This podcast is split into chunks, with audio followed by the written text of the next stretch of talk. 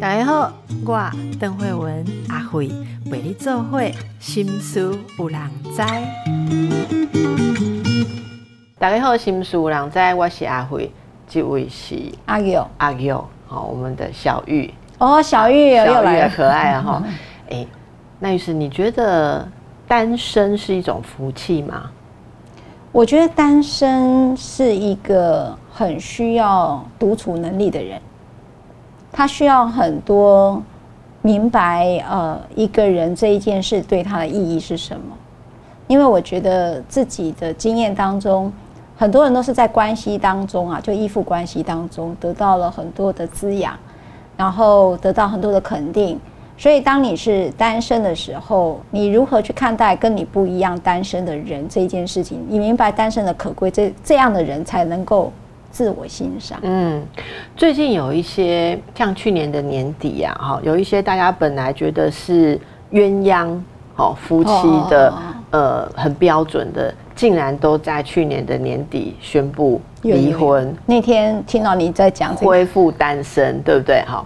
那我们就想到，然后也有一些听众朋友有有一些感触，有的人就讲说，哦，婚姻果然很难，哦，请要什么要多制作讨论婚姻相处的节目啊，啊，要多请律师来告诉我们离婚的权益怎么谈呐、啊。哦啊，有人就讲得很有趣的，就是说，我要是知道离婚可以怎么样守好我的权益的话，我也要好。但那是因为我我觉得我离婚会有很大的损失，所以我才一直撑着，也有这样子的留言、哦，确实啦，那所以，我其实是想想再想一个问题，就是对现代人而言，好像离婚或者是恢复单身，不见得是一个像很多年以前大家会觉得说，哦，你离婚哦，你你你看，如果两个朋友见面说最近忙什么，忙离婚了，刚弄完，好，那可能可能大家会觉得说，诶，到底我是要恭喜？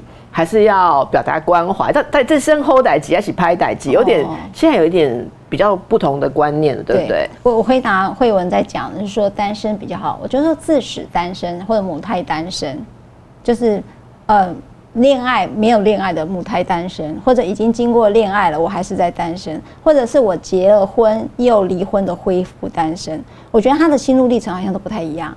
可是刚才嗯慧文在讲的是离婚后变单身这件事的心路历程是什么？对，我觉得大部分人都以我来讲，我都常常讲，有时候啦，以前去旅游的时候，然后有时候朋友讲说啊，我离婚，他们就很自在，因为我可能我自己是离婚律师哦，所以他们讲离婚，他会知道我的反应是什么。你的反应是什么？我恭喜啊，你怎么那么，或者说啊，或者说他没有结婚，我说哇，你怎么那么聪明？所以人家跟你讲离婚，你都讲恭喜、哦，我全部都讲恭喜，一概恭喜。我说哇，真好，就是只说，因为离婚不是一件容易的事，而你现在讲的是一个完成式，就是你已经离婚了嘛，好，那会离婚一定是有个婚姻困境嘛，所以你也走过了，所以你才选择了离婚。因为我觉得选择结婚，你不一定那么明白你为什么结婚，但是选择离婚，你绝对很明白你为什么要离婚嘛。对不对？所以当你的选择是一个能够被成全的时候，而且又完成了这件事，那好大的祝福跟恭喜呀、所以我一定说恭喜你啊！我觉得这个蛮有意思的。我你刚刚讲的时候，我突然回想起大概二十年前的往事。二十年前对离婚，社会对离婚没有这么正面吧？没有啊，就我觉得，呃，二十年前刚开始，尤其是季青老师那时候就是离婚教主的时候，那时候我三十年吧。那那时候我很佩服这样的一个前辈，把那个年代讲到离婚，因为他自己经历离婚，妹妹也经历离婚的经验，所以那个时候离婚是一个多么羞耻的事，好，然后多么的悲苦啊，哈。那那时候他可以大在那个世代去谈出离婚有多好，然后不要小孩最好。我那时候他在晚晴协会的时候在讲，你不要有小孩监护权了。我就觉得哇，而且他是一个建中的老师，就是说他是一个老师了，然后有这样的一个身份地位，能讲出这样话，他就影响力就很大。但是到了慢慢的那个时候被打开这个声音的时候，我们会说你是一个离经叛道的人。那有一次我跟慧文在讲说，有时候能够说出实话真的很不容易，但是我觉得他在那个时候能够这样说，那渐渐的也因为有了这样的一个人出来之后，法案也好，或者是整个社会的倡议，还有大家看待婚姻这件事情跟看待离婚的事情，有了不同的视角，是吧？他也没那么糟。所以那时候，我觉得那时候谈离婚，就是说你还在婚姻中而谈离婚是很羞耻的事。可是现代的女性是，你的你的婚姻很不幸福，但你还没有离婚是一件很羞耻的事。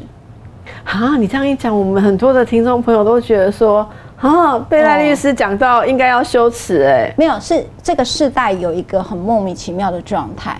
呃，我讲莫名其妙就是说，那乱取代刚刚就羞耻，我也是很羞耻啊，就是说。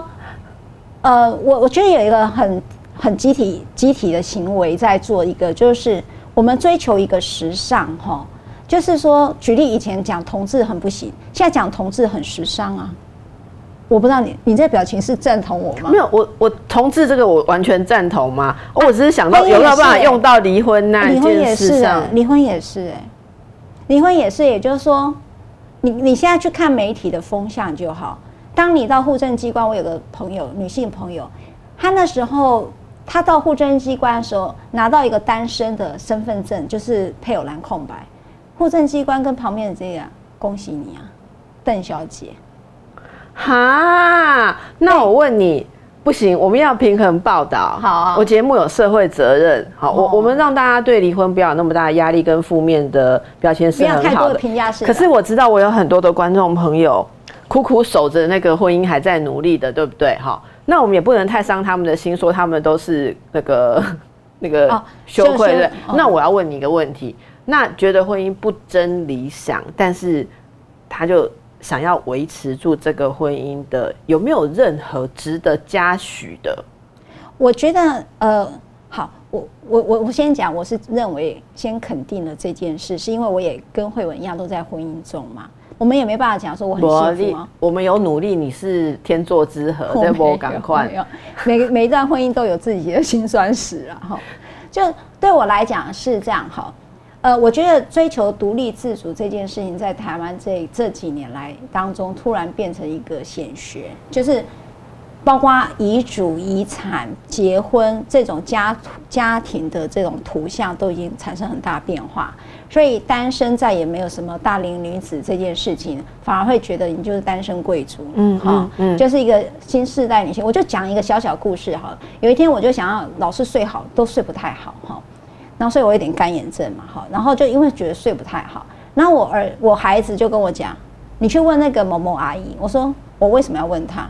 因为他单身，我说为什么要问他？单身的人就是会过生活，所以你要买哪一种枕头，你问他一定是对的。果不其然，是真的对了。我说我要买哪个枕头，他说你为什么要问我枕头的事？我说因为我家的小孩叫我问你啊，因为你单身啊啊。然后他说。他的理由是什么？他就太好奇了。他说，往往单身的女性最知道怎么样珍惜、珍爱自己，最知道怎么过生活。所以你去问那个阿姨，她一定会告诉你一个非常好的枕头。果不其然，她一个枕头就要四千块。啊，好睡吗？好睡。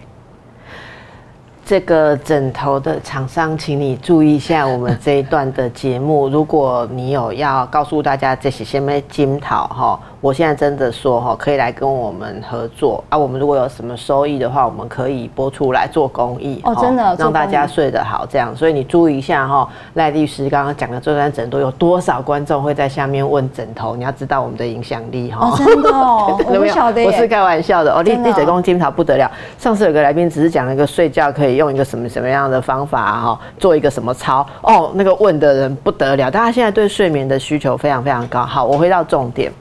可是我也可以告诉你很好的枕头，因为我最近也买了新枕头。我我只要平反说，已婚妇女并不会比较不知道枕头，是因为我自己不，因为我们更需要好的枕头才能够睡得好，因为我们压力很大，所以不用双人枕头。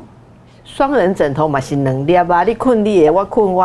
我跟你讲，你知道这枕头暗示性很高，你知道？我我我其实要讲到一件事，大家真的不要以为说。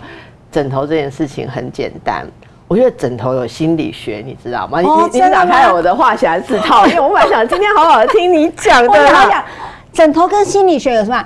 放左边右边吗？不是，我跟你说我的心路历程。好，我以前非常的浪漫，我觉得说两个人睡在一张床上，枕头要睡一样的啊。哦，你然后这样弄起来才会有成双成对一体感嘛，对不对？那个枕头巾啊，还有里面的枕头，你也要一样样子、整形状不能差太多嘛。哦所以我如果买什么枕头，如果我要换枕头，就会把老公的一起换掉，或老公要换枕头，我也会 follow 他，我就是让他看起来一组嘛。懂懂懂。对我小时候会啊，年轻的时候，年轻的时候就会这样。然后，可是事实上，你到了一定的年纪，你就会成长，经过很多婚姻的磨合，然后也会有不满，彼此不满的时候。可是你会想到说不满，可是还是要生活下去。这中间的哲学发展了很多。其实我也常常跟大家分享嘛。哦但是我你讲到枕头，我突然发意识到一件事。很长一段时间以来，我已经不执着看起来两个人要一组了。哦，也就是说，最适合他的枕头跟最适合我的枕头放在一起，真的你不会觉得他很成组，但是这是两个人都舒服的方式。我觉得婚姻要追求就是这种境界，是是是，你不能追求一种说一定要夫唱妇随，或者是说妇唱夫随，你要看起来那种表面上两个人好像很一致、很麻的状况啊，你其实就是会互相憎恨，因为每个人都迁。呃，你想迁就对方太多，所以自从我这一点改变，我跟你说，这可能是不好的示范呢。哈，我们今天请具大全嘛，我跟你讲，我后来决定被子也一人一条啊，我也是啊，啊。你早就被子一我人一条，早就一，但是以前有人跟我说，哎困港今天要陪干净在后，我妈妈说的是要同同一张棉被，对啊对对对，然后我们被子就从双人的被买到加大的被，买到就买到 queen，然后又买到 king size，买到大大大大大的被，可是还是整天在抢被。所以呢，后来连被子都分开，然后枕头也不一定要一样。我我很早就不一样，然后我很多的婚姻治疗的呃个案啊，告诉我们说，他们减少纠纷不是因为来智商的多好，虽然我觉得这样讲不太公平，我也有很努力为他们智商。他们说真的变好是自从连睡都不要睡同一间房间之后，哦，真的啦，然后要做什么事情也分开之后，反而相处的比较好。你知道，因为我先生一直跟我一直跟我教导这件事，不要都一样。他说我们床可不可以分开？因为你翻身，我才不会被你吵醒。你知道现在流行什么床吗？分什么床？就是那个电动床啊。那天哦我一个朋友买的，你知道电动床啊？阿辉，你刚刚 后来你啊，哎、那寝具厂商让火车，我刚刚唔丢啊哈！我们真的对寝这具很有研究。有关，对我同学他也是中年嘛，年纪跟我们差不多，他们要新买的电动床啊。对，你知道电动床也很妙，这个我我已经超过我能接受。我现在枕头可以不同组，被子可以分开。我对于床分两半，然后它诶给给给这边高这边低，两边的高低不同。你别看起来你都安尼起来，你别调开你都调开，啊你别多本的多本的，但是两边诶分两半，个人诶个人的，我还是觉得很不舒服。你还是不行的。我慢慢挑战，但是我同学她说她开始也不能，尤其是她婆婆觉得这个成何体统这样子，昂阿婆啊，这巧都爱床头巧，你都要做灰巧，床尾奶了，你都做灰奶了，这样照和昂阿婆，她要买给她公公婆婆，她公公婆婆不要，她嗯婆婆说，我就是要跟她。她说：“公公嗯妈，你们的那个床垫太旧了，叫去换奶了，我紧啦，吼！阿伯我跟你我觉得哦，这个两边不一致会影响感情，已经是八十岁的夫妻还担心影响感情，但是她买了，所以她就她自己跟她老公这样睡了，哎、我跟你讲，睡眠夫现在有个叫做睡眠离婚，你有听过吗？分开来睡。就对，就是分开来睡，他们就称之为睡眠离婚。然后在日本还有在西方国家，就是这种睡眠离婚的比例还蛮，就是慢慢往上升。那事实上感情是变好的。对啊，这是不是我说？因为我在咨商现场看到的是这样，就是那种绑着说我们一定要怎样才像如胶似漆这个概念，其实造成很多的摩擦跟纠纷。然后真的放开之后，当然一边也是要学习彼此尊重跟欣赏，然后不再想要去控制对方，因为你要跟别人两人三角的时候，你一定会要他照你的意思。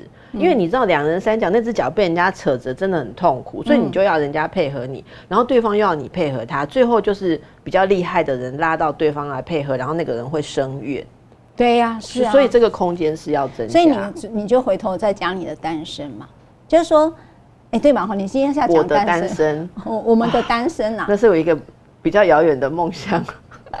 好，我我觉得是这样，就是有一天我我就在问一个男性当事人，哈，他是好，我讲一个故事好了，就是我我有故时间还可以讲，我很快把它讲完。有一次，反正我处理掉，就是看到有一个女性，她很快的就追求一个，她想要去国外追梦，哈，但是她的老公其实对她非常好，但是这个女性她说我有一个到国外去游学的梦，你可不可以成全我？那这个很东方，应该讲说很传统的爸呃先生当然不能接受，但是他还是去了，去了，因此他们也就分手。嗯嗯，孩子也就留给爸爸。他说：“那你去你就去。”说没问题。好，然后呢，他有一次就是再度结婚。好，然后呢，我那时候记得有一天我在跟他讨论事情，跟这位女性朋友在讨论事情。这位西方的老公啊，我说你为什么觉得到那里？他说：“你知道哈，我们东方人都讲家庭啊，哈，感情要好，可是根本都一个互相绑，就是没有，就是假日也没有出去踏青，哈，然后他也都是很忙。”他说他有一个院子，然后可以假日就有家庭聚聚会，就烤那个 barbecue 好，然后就去运动，骑脚踏车，就说他的生活变得很有品质好。然后呢，重点我在跟他讨论事情的时候，我就看到那个男士他完全听不懂中文，他可以始终保持着微笑跟很优雅的态度，等待他老老婆在跟我一个对话，然后他的永远眼睛就是望着他老婆。哎，那这样的老婆来为什么要来找你法律？没有要处理前面的那一段嘛？哎，你说的这个啊，我我我我只用一句话来呼应，因为我们要进广告哈，虽然没有情剧的广告，还是有别的广告。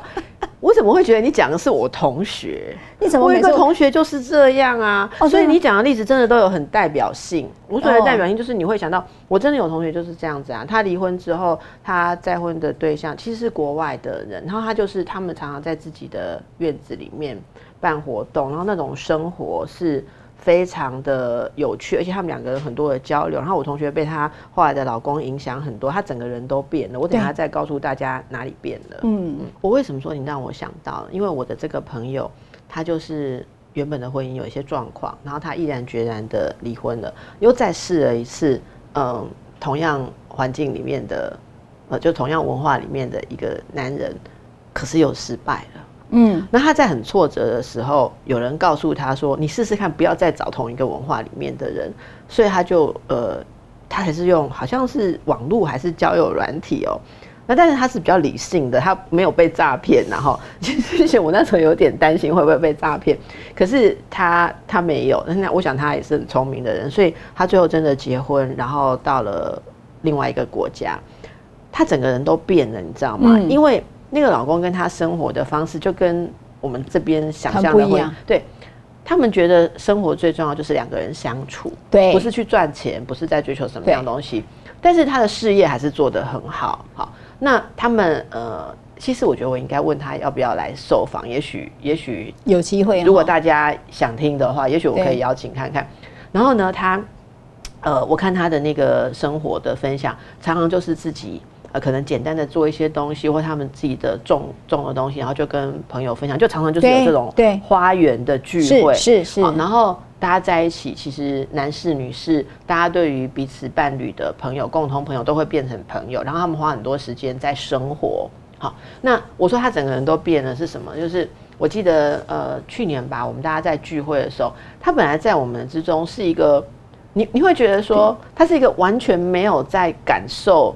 美学的身体啊，身体，它不是一个哎，其实我有很多这样的同学，我们都是用脑，然后我们对于身体都一概无感的，也不会打扮，也不会干嘛。可是呢，她说她的老公，哦，那个例子听了真的在场人大家都很感动。她老公就跟她说，他觉得她应该要多看自己的身体，然后鼓励她穿比基尼。你说她老公说的，嗯，哇，她老公鼓励不是穿给她看，是说我们出去的时候，不，她老公是先，她老公是先问她说，你是都不喜欢穿泳装或比基尼吗？她说我没有不喜欢，但是我就是不敢穿，类似这样，或者说我没有把这个跟我的身体连在一起。她先生就跟她说，你的身体很美。那她说她第一次听到的时候，她有点傻住，因为她可能没有听过这样的说法。她先生说，你穿不穿我都。我都会很为你开心，但是如果你以为你不能穿这样东西，是因为你的身体不够美的话，那亲爱的，我要告诉你，不是这样的。哇！所以我要强调说，不，大家不要误会哦，大家不要以为说她老公强迫她穿比基尼，完全不是这么一回事哦。他只是说他赞美了她的身体，你要以你的身体为。如果你因为他们有沟通嘛，所以他一定听过他太太讲说他没有那个信心，好。去去展露身体去看自己的身体或展露这件事，所以她老公告诉她说你的身体是很美的。那所以呢，她她说真的吗？所以她要开始尝试，因为她没有不喜欢。重点是，如果老婆不喜欢，这老公也不会勉强她。但是就是一个我我我我我真的要讲有点，真的有也许有点感性哈。但是我真的就看到一个我从十几岁认识的女性，一直到现在遇到一个对的人，他才打开了他身体未开发的一个大陆，你知道吗？我我然后我就觉得很感动。对我刚才说那个女性朋友也是。然后你知道她后面跟我说什么吗？她说：“慧文，我都可以穿比基尼了，你也可以。”后来，可是我真的不敢啊。你不是你后来不是去做一个我的身体的一个节目？对哦，可是那个是跟健康跟那个你说别让身体不开心。我有一阵子去那个就，可是那个都是在谈说，像现在啊，如果火气大要喝什么茶饮啊，然后做菜啦，然后身体要怎么样，心理健康跟身生理健其实没有谈到那么多身体意向的问题。好，回到你刚刚讲的，所以你说你要你举那个例子，你想要我要表达的是说。有时候一个婚姻在婚姻里头，当然在在平凡嘛。婚姻有婚姻跟没有婚姻这件事，你就说有婚姻的人为什么呃会觉得你有一件事情，这个婚姻有时候没有办法让你做自己。我要讲的是这件事。可是一个真正呃有质地的质感的一个婚姻，就是像刚才慧文讲那个例子，或我刚才讲那位朋友，他其实整个就是变得容光发，他是被开发的。所以有时候我就问我那个一个意大利朋友，因为我帮那个意大利朋友呃解解除了他的婚姻状态哈，然后他也在结婚啊，那他的伴侣也是我帮他解除了一个婚姻 状态，两个解除了婚姻状态之后就在一起哈，所以他们小孩很多了哈，然后呢我就问那个意大利的这个男性朋友哈。我就说，你觉得爱是什么？我都因为我常常问东方的男性的爱是什么，他说爱就是责任。对对对，不管怎么样，虽然我现在都不跟你讲话，但是你如果生病，我会照顾你。这就是我爱你话。他说爱就是责任。我说哇，可是女人想听到的爱好像不太是这件事嘛，哈。然后，所以我问问那个意大利的朋友，我说你觉得爱是什么？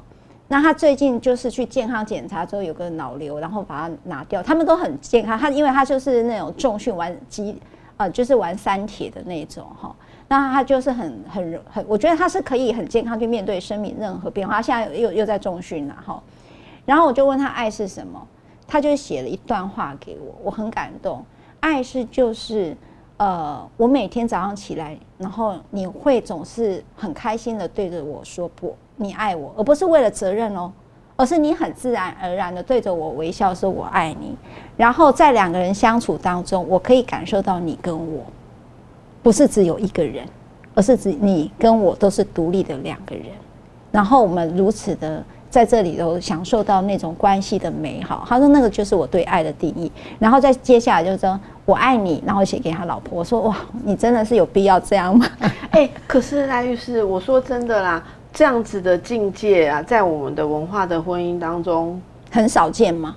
没有那么多吧，就是没那么多，所以我才要借由慧文的节目不断的讲，就是说有时候呃，我们更重视的是关系嘛，哈，所以在讲单身有婚姻跟没有婚姻，对我来讲是一样的，也就是说，你有没有办法在婚姻当中也是单身？在没有婚姻当中，你也是单身。那个单身是指说，那个枕头好跟不好，跟那个床垫，你可不可以？你要说的是是独立，但是可以亲密跟合作，而不是你没有了自己，或者他也得要配合你，不是说他也要融合到你这个人身上，或者是你融合到身上，就像你讲，而是你们可以互相欣赏，而不是你要配合我。我觉得这个互相欣赏真的蛮不容易，而且加上刚才你提出的那种那个意大利朋友的那个婚姻高标之后啊，哈，我觉得其实我觉得这个高标在我们的文化当中有待努力啦，哈，就是可以更加强。诶，现在你知道现在不可以跟小孩说你哪里不好，要说哪里可以更好，对啊，所以不能说这是缺点，要说你可以再发挥好。所以我要讲一下，我今天首度要在节目当中。赞美一下我老公的哲学，因为我有被他说服一件事。赖律师认识我这么久，我竟然要推行我老公的哲学，我我成熟了，对不对？对对对对，好，你成，因为她老公我也认这识是，这样的。好，所以我很我有一次跟我老公讲到类似刚刚的说，我觉得关系是什么，爱是什么，婚姻应该是怎样。然后我的意思就是说，你怎么都没有早上很自然的对我说你爱我，或是怎么样之类的。我老公本来就说，他都是这样回答，哦好，不不，他现在说，嗯，我说你有听到吗？有啊，我说但是你没有你没有同意跟反对啊，你反对你可以讲你反对。他说好啊，我说好啊，那你明天开始会做吗？他说看看好，那我就很生气，我就说，所以你就是我告诉你我对爱的期待，但是你没有要做，然后你也不反对，你也不讨论是什么。他说邓慧文，我告诉你，你讲这些东西，你觉得我有要这样做吗？嗯，你是一个很敏锐的心理医师，你观察我，你觉得我有要做吗？我说没有。他说对我没有要做的事，我还静静的听你讲，都没有反驳。对，对他而言，我告诉你，我这样讲会夸张，我自己往脸上贴金，这叫做爱。因为如果不是他爱的人，你光在下面狗戏塞不合他的观念，他就是会斥责你或者是轻蔑你。但是他还他还听，然后他不会主动的说他要做，因为说谎舌头会变长，还是会怎样？他不愿意主动的说谎，但是你逼问他的时候，人家是你我们说他是敷衍，他说是礼貌性的跟你说好。所以对他而言，这已经是爱的表现。我把这个东西很像公案一样拿去给我的朋友们评理，你知道吗？哦所有在婚姻中的维持着婚姻、有婚姻智慧的女性朋友，都站在他那一边，说他是对的，认为我需要成长，所以我就成长了。我现在就接受这一点。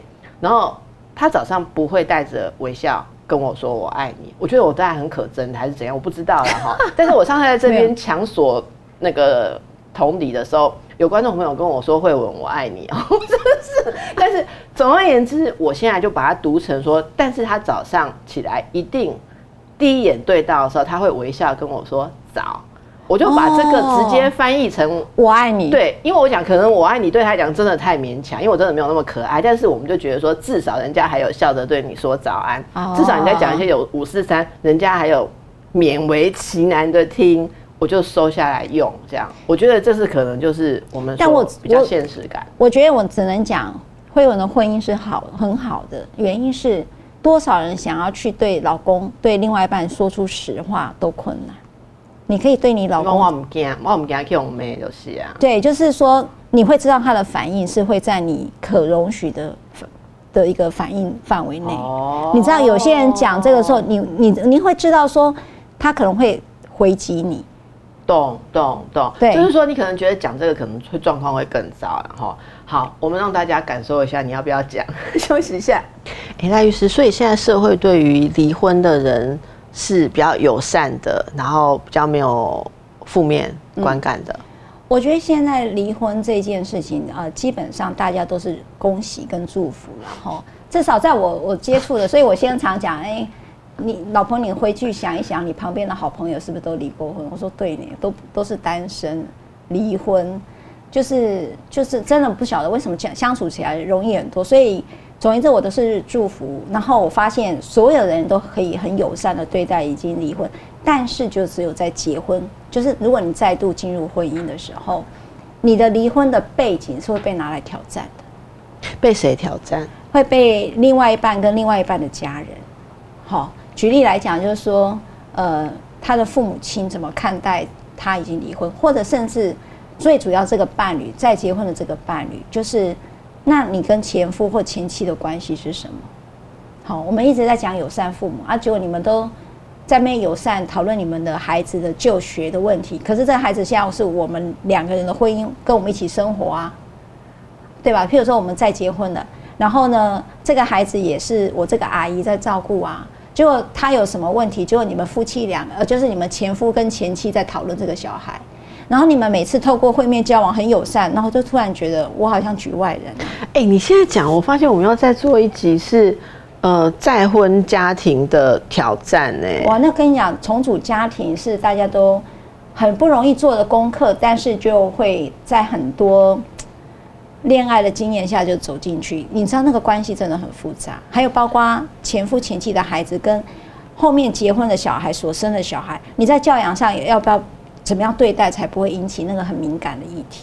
这可以谈吗？可以给大家一点建建议之类，因为我你刚刚讲前面那个，我有一点觉得啊，那他们不是交往的时候就应该处理完这些对他前一次婚姻的疑虑才结婚的吗？我我从我通常一直觉得结婚的人都还是处在一个冲，动，对冲动，第二次的还冲动，对还冲动，或者是矫枉过正。矫枉过正之后，我在前一次婚姻犯的错，我这次有意的矫正，但他忽略了这是不同的人。你再讲一次这句话，我觉得真是太棒了。哎、不，这是主持人的责任，就是说矫枉过正，就是在前一次遇到的问题，他这一次极力的想要反转或避免，可是他忘了对方是不同的人不。同的人，对。然后这就是在重组家庭里头，他进入另外一个亲密关系的时候，我举个例子，譬如说男性好了，对不起，我没有特别提，我只是我的案件经验当中，男性很容易在一个亲密关系的创伤当中，再次缔结亲密关系，解决前面的创伤。我知道你在说什么，我也看很多。对，然后呢，所以他们会很快的进入到第二段的婚姻，可是他就会前面都还没有处理完，就带着创伤在处理第二段，也就是说，因此他无法分辨这是两个人。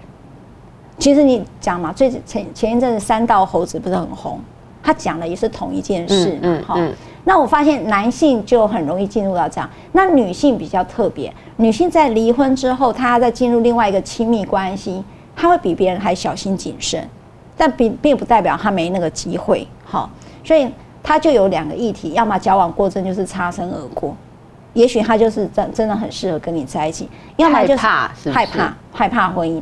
那所以我，我如果有朋友很快进入结婚，我只能说，那你离婚一定很顺利。